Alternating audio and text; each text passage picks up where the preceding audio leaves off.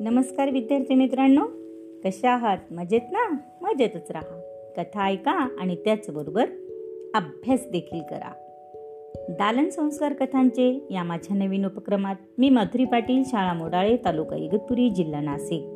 तुम्हा सर्वांचे हार्दिक स्वागत करते. आपल्या या नवीन उपक्रमात आज आपण ऐकत आहोत गोष्ट क्रमांक सत्तर. गोष्टीचे नाव आहे धंद्याचे गुपित. चला तर मग सुरू करूयात आजची नवीन गोष्ट जिचे नाव आहे धंद्याचे गुपित. एका गावात दयाराम नावाचा एक शेतकरी राहत होता. त्याला तीन मुलगे होते. तिघ मुलं खूप हुशार होते. पण तिघांपैकी एकही शेतीवाडीच्या कामात आपल्या बापाला मदत करीत नसे. ते फक्त फक्त व्यापार उद्योग या बाबतीतच एकमेकांशी चर्चा करीत असत. आणि जसे जसे मोठे होत गेले तसं तसं त्यांची ही वर्तणूक वाढतच गेली. आता दयारामने आपल्या मुलांच्या वृत्तीत फरक घडवून आणायचा चंगच बांधला.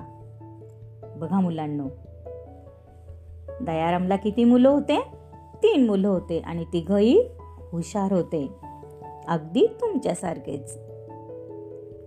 दयारामचे अगदी जीवश कंठच तीन मित्र होते.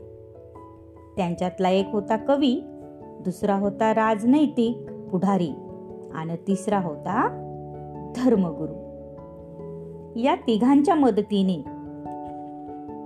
या तिघांच्या मदतीने आपल्या मुलांच्यात आवश्यक तो बदल घडवून आणायचे दयारामने ठरवले.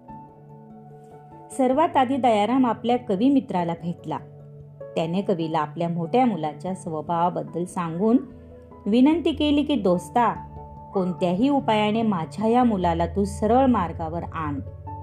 असे बोलून त्याने मोठ्या मुलाला त्याच्या हाती सोपवले. अशाच प्रकारे आपल्या संकल्पाबद्दल बोलून त्याने दुसऱ्या मुलाला राजनैतिक पुढाऱ्याच्या हाती दिले. अन्न धाकट्याला धर्मगुरूंच्या स्वाधीन केले. बघा मुलांना. दयारामचे तीन मित्र होते. कवी त्याच्यानंतर राजनैतिक पुढारी आणि धर्मगुरू. आणि ह्या तिघांच्या स्वाधीन दयारामने काय केलं? आपल्या तिघा मुलांना केलं. दयारामच्या मोठ्या मुलाला सुरुवातीला साहित्यात काही रस वाटत नसे परंतु हळूहळू तो त्याच रुची दाखवू लागला. परंतु त्याला आपल्या गुरुची आर्थिक स्थिती फारच शोचनीय वाटली. त्या साहित्यिकांपैकी कोणी कोणी आर्थिक संकटाला तोंड देत राहिले तर कोणी यश मिळवण्यासाठी वेडे झाले होते. मोठ्या मुलाने त्या साहित्यिकांकडून त्यांच्या उत्तमोत्तम रचना विकत घेतल्या आणि त्या चांगल्या किमतीला विकून खूप पैसे मिळवले. खोटी स्तुती करणाऱ्या तोंडपूजा साहित्यिकांनी त्या थोरल्या मुलाचा भव्य सन्मान घडवून आणला आणि त्याला कवी किशोर अशी पदवी हाल गेली. दयारामच्या कवी मित्राने ही सर्व परिस्थिती पाहून त्याला साप सांगून टाकली की हे पहा दोस्त मी तुझ्या मोठ्या मुलापुढे हरलो. मी काही त्याच्यात इष्ट परिवर्तन घडवून आणू शकणार नाही. इकडे राजनैतिक पुढाऱ्याकडे असलेल्या मधल्या मुलाला राजनैतिक डावपेच आणि जनतेच्या समस्या वगैरे सर्व एक डोकेदुखी वाटली. परंतु त्यामधल्या मुलाला हळूहळू राजनीतीचे खरे स्वरूप समजून चुकले. त्याने स्थानिक नेत्यांशी घनिष्ठता वाढवून जनतेची कमजोरी बरोबर ओळखून काढली. लोकांना भडकावून दिले. आणि निवडणुकांच्या वेळी जरूर तिथे पैशाचा लालूच दाखवून व अन्यत्र आपल्या अनुयायांच्या सहाय्याने बळाचा प्रयोग करून स्वतः जनतेचा प्रतिनिधी बनला. हे सर्व पाहून तो राजनैतिक नेता घाबरून गेला आणि आपला मित्र दयाराम याच्याजवळ आपली असमर्थता प्रकट करीत म्हणाला मित्रा गैरसमर गैरसमज करून घेऊ नकोस पण तुझा मधला मुलगा माझ्यापेक्षाही सवाई आहे. त्याला सुधारणे हे माझ्या हाताबाहेरचे आहे. बघा पहिला सुद्धा सुधारला नाही आणि दुसरा पण नाही. या चौधीत धर्मगुरूंजवळ असलेल्या धाकट्या मुलाला धर्मगुरू म्हणाला तू माझ्याकडे आलास हे फार चांगलं केलंच बघ. ऐहिक जगात वणिज्य नीती हीच मुख्य असते. तुझ्या स्वभावात बदल घडवायला धर्म हेच एक औषध आहे. असे म्हणत त्याने आपल्या शिष्याच्या मस्तकावरून मोठ्या प्रेमाने हात फिरवला. धर्मगुरूचा हा भक्तिभाव दयारामच्या मुलाला फार चांगला वाटला. पण त्याचा उपदेश मात्र मुळीच आवडला नाही. त्याने हळूहळू तेथील भक्तगणांशी आपला परिचय वाढवला. भक्तांचा मानसिक दुबळेपणा त्याने बरोबर हेरला. त्याच्या हे लक्षात आले की असमर्थ माणसंच मानसिक अशांतीने पिडलेली असतात. मग त्याने गुरुपेक्षा आपल्याला जास्त सिद्धी अवगत आहे असा प्रचार त्या भक्तगणात केला.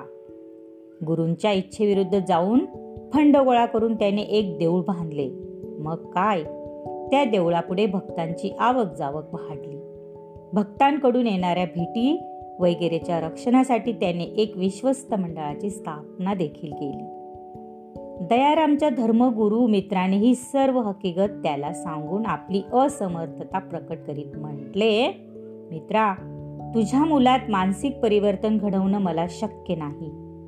अशा प्रकारे दयारामच्या तीनही मुलांना जेव्हा त्याच्या मित्रांकडून परत पाठवले गेले तेव्हा खूप विचार करून त्यांना थोडे धन देऊन दयारामने शहरात पाठवले. तिथे तिघांनीही व्यापार सुरू केला आणि थोड्याच अवधीत ते लखपती देखील बनले. दयारामने आपल्या मनाची समजूत घातली की व्यापार हा तेलासारखा आहे. आपला उद्योगधंदा सोडून तो इतर कशातही मिसळू शकणार नाही. बघा मुलांना मुलांना कसली आवड होती? की व्यापार करण्याची. आणि त्यातच त्यांना काय मिळालं शेवटी? यश मिळालं. आणि त्यातच ते काय झाले? लखपती देखील झाले. आपल्याला जी गोष्ट आवडत असेल तीच गोष्ट करण्यामध्ये आपल्याला काय पाहिजे? रस पाहिजे. आवडली ना मुलांना आजची गोष्ट? वाव! चला तर मग उद्या पुन्हा भेटूया अशाच एका नवीन गोष्टीसोबत आपल्या लाडक्या उपक्रमात ज्याचे नाव आहे दालन संस्कार कथांचे. तोपर्यंत धन्यवाद!